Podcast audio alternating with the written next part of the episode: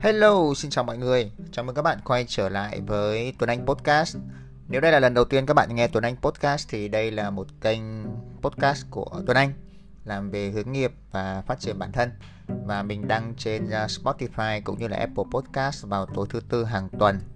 Mình đang cố gắng là vào thứ Sáu hàng tuần thì sẽ có cái phiên bản hình ảnh của podcast này ở trên kênh YouTube.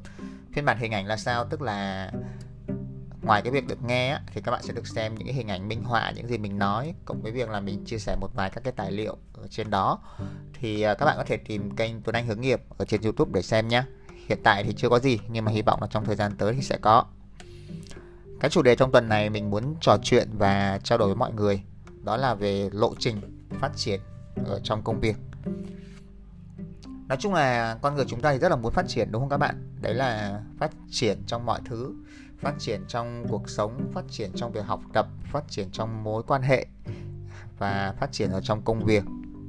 Thì một trong những cái lý do mà mình thấy rằng hay dẫn tới cái việc các bạn nghỉ việc ạ. Tại vì mình làm tư vấn hướng nghiệp thì các bạn thường hay tìm tới mình với rất là nhiều lý do khác nhau khiến cho các bạn muốn nghỉ việc. Và một trong những cái lý do mà rất là phổ biến đấy là không có cơ hội phát triển. Thì nghe cái lý do này ban đầu thì có vẻ khá là hợp lý, nhưng mà ở trong thuật ngữ của bên công việc của mình khi mà làm tư vấn hướng nghiệp mình sẽ cần phải đào sâu hơn cái chữ phát triển theo định nghĩa của mọi người là như thế nào. Tại vì mỗi người chúng ta sẽ có một cái định nghĩa riêng về cái sự phát triển khác nhau. Đôi khi chúng ta chỉ nhìn vào cái bề nổi thôi. Chúng ta thấy rằng là mình không được lên chức sau một thời gian làm việc, mình không được tăng lương sau một thời gian làm việc, thì mình nghĩ rằng là mình không có phát triển. Hoặc là mình 1-2 năm mình chỉ có làm, mình không có học gì cả, thì mình nghĩ rằng mình không có phát triển. Tuy nhiên đấy không phải là những thứ mà chúng ta phát triển duy nhất ở trong một cái công việc. Và đấy cũng chưa chắc là những thứ mà chúng ta muốn phát triển trong công việc của chúng ta.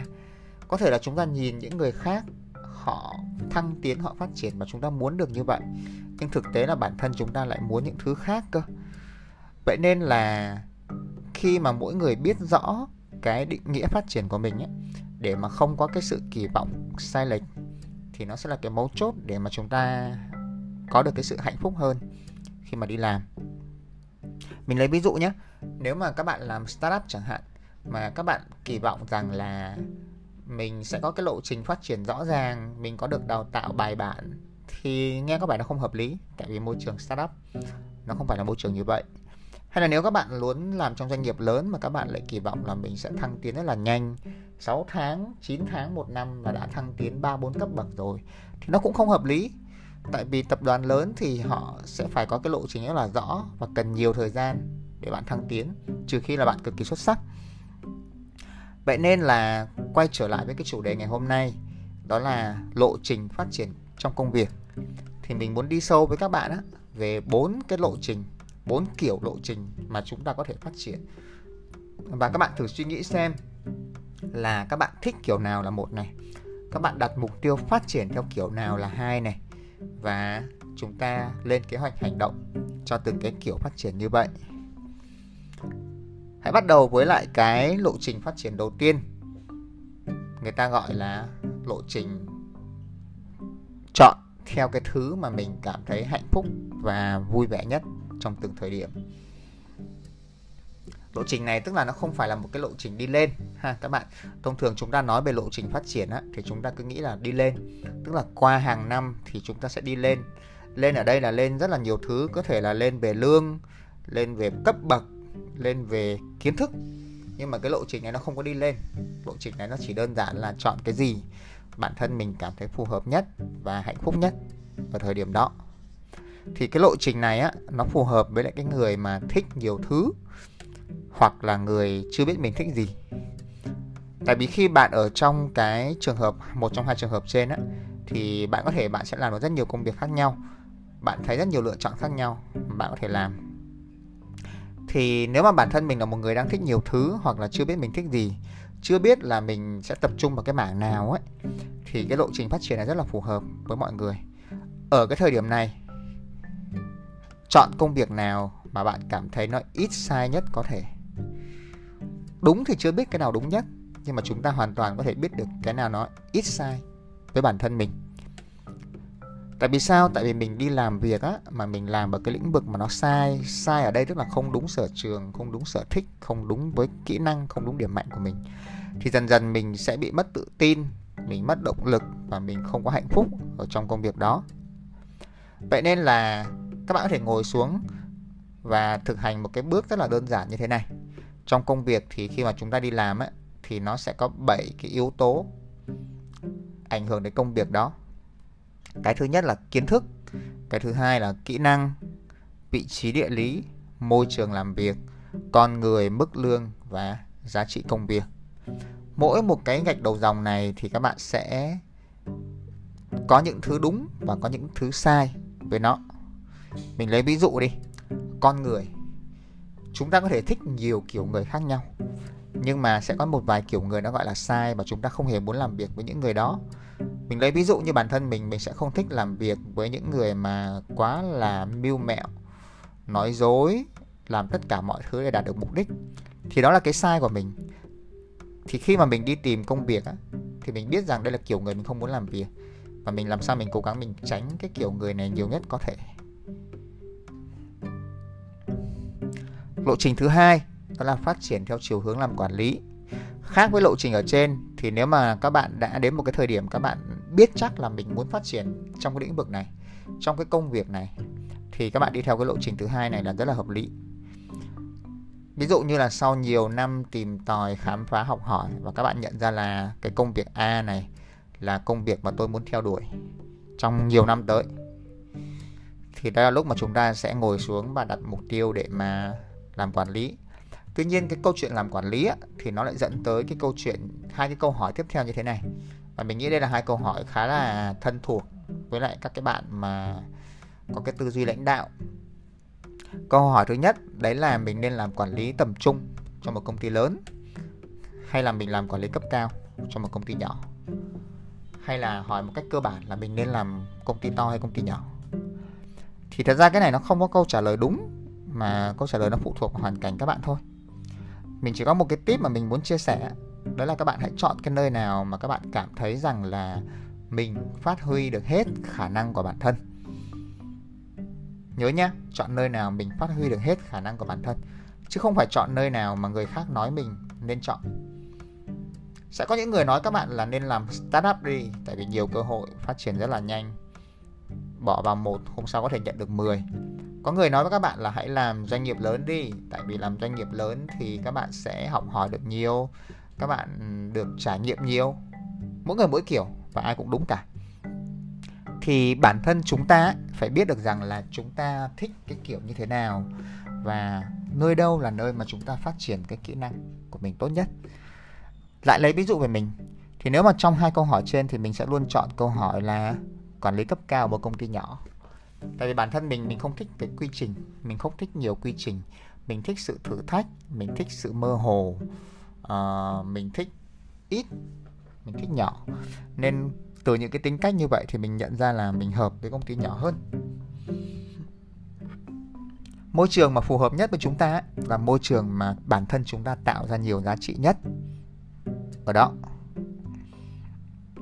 Vậy nên là khi mà bạn đang có ý định phát triển theo cái hướng làm quản lý như thế này, thì lần tới khi mà đi phỏng vấn hoặc tìm hiểu một công ty thì bạn nên hỏi kỹ về cái lộ trình phát triển, cái vị trí bạn đang ứng tuyển ở công ty đó. Cụ thể là ví dụ như là từ cái vị trí của bạn để lên được cấp quản lý thì có bao nhiêu cấp bậc này, rồi vị trí của bạn thì đang ở cấp bậc nào, thời gian trung bình ở công ty mình thì đi từ cấp này đến cấp kia nó mất bao lâu, để chúng ta có một cái bước xây dựng lộ trình nó rõ ràng hơn. Rồi, nhắc lại nhé, lộ trình thứ nhất, chọn theo sở thích ở thời điểm. Lộ trình thứ hai, phát triển kỹ năng quản lý khi mà chúng ta đã biết rõ mình thích cái gì. Lộ trình thứ ba, cũng giống lộ trình thứ hai, cũng là khi mà chúng ta biết rõ mình thích cái gì, nhưng mà nó lại thiên về chuyện phát triển chuyên môn. Tức là khác ở đây một điểm này, chúng ta thấy ở bên ngoài người ta nói rất là nhiều về việc xây dựng kỹ năng lãnh đạo, đúng không? Và người ta luôn nói là đi làm một thời gian lên lãnh đạo. Giống như kiểu là ba mình hay nói với mình là tập uống bia đi, tập uống rượu đi. Mình không biết uống bia uống rượu, mọi người cứ hay nói mình là tập uống bia uống rượu đi, để còn đi tiếp khách rồi có cơ hội thăng tiến này kia. Nên mình mới đặt lại câu hỏi đấy là Nhưng mà nếu mình không muốn có cơ hội thăng tiến, mình không muốn lên lãnh đạo thì sao? Đúng không? Thì đó là nó sẽ dẫn tới cái vấn đề, dẫn tới một cái kiểu lộ trình thứ ba mà mình nói ở đây. Có những người không thích và không giỏi ở khả năng lãnh đạo, nhưng họ giỏi và họ thích hơn ở chuyện phát triển chuyên môn. Tức là họ sẽ có chuyên môn cứng và trở thành chuyên gia, tiếng Anh là expert, trong một cái lĩnh vực nào đó. Các bạn có thể thấy ví dụ như là giáo sư, tiến sĩ, hay là một luật sư, hay là một người viết content, một chuyên gia chụp hình, rất là nhiều. Bất kỳ lĩnh vực nào cũng có thể có người làm lãnh đạo và có người làm chuyên gia. Thế thì cái người làm chuyên gia nó phát triển như thế nào? Thường thì người làm chuyên gia họ sẽ trở thành chuyên gia có hai kiểu. Một là từ nhỏ bỗng nhiên họ đã biết họ chắc chắn nó thích cái đó rồi, và họ cứ đầu tư họ làm cái đó thôi. Nhưng mà với số đông thì mình nghĩ rằng là các bạn sẽ đi theo con đường thứ hai, là các bạn dành một thời gian để trải nghiệm.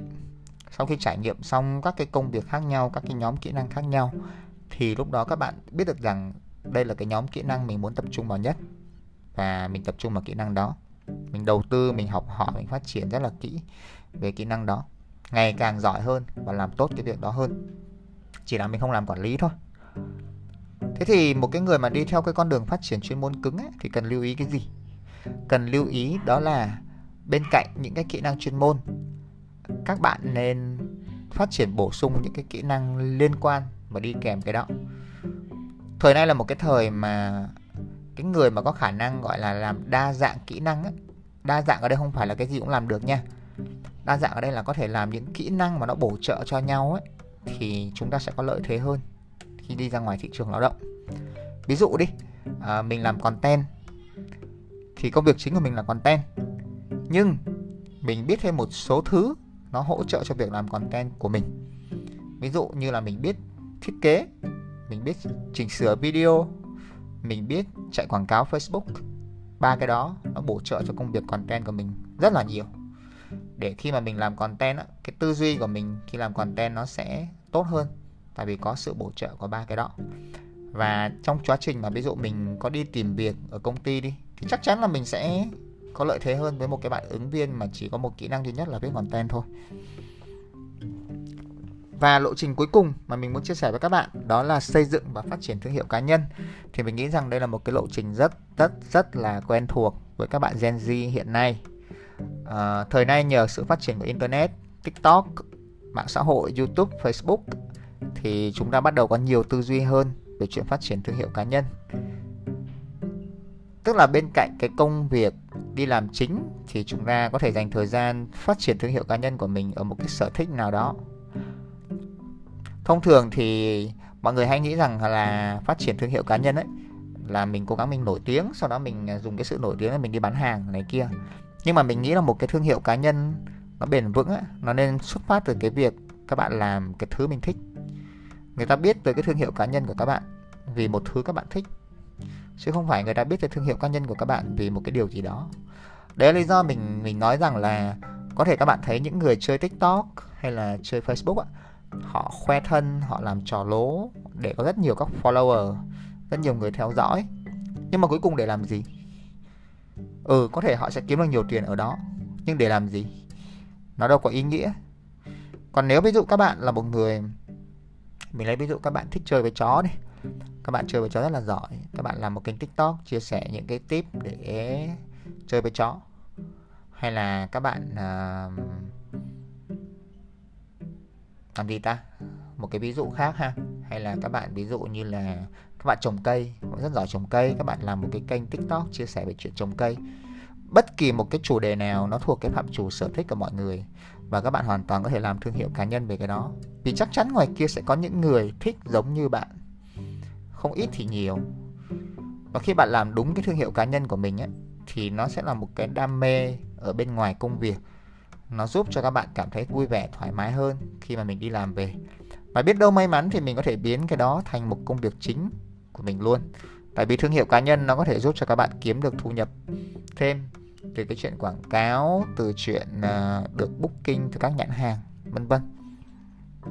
Vậy thì nếu mà các bạn đi theo con đường phát triển thương hiệu cá nhân như thế này, thì có một vài lưu ý cho các bạn nha. Bên cạnh cái việc mà mình nói nãy giờ, đó là làm thứ mình thích, thì có hai cái rất là quan trọng các bạn cần phải có nếu mà muốn phát triển thương hiệu cá nhân của mình. Cái thứ nhất là xây dựng được các mối quan hệ. Tại vì nếu không có các mối quan hệ thì rất là khó để mà chúng ta, đặc biệt là các bạn làm theo cái hướng freelance mà không có các mối quan hệ thì rất là khó để các bạn có được các cái dự án mà làm.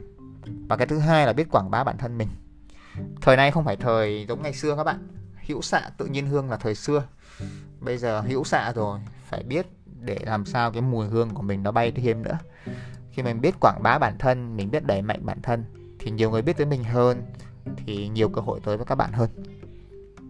Trên đây là một vài những cái lộ trình mà mình muốn chia sẻ tới mọi người. Các bạn thấy rằng là các bạn thích, các bạn phù hợp với lộ trình nào? 1, 2, 3, 4 hay là sự kết hợp của hai lộ trình nào đó, hay thậm chí là cả 4 lộ trình.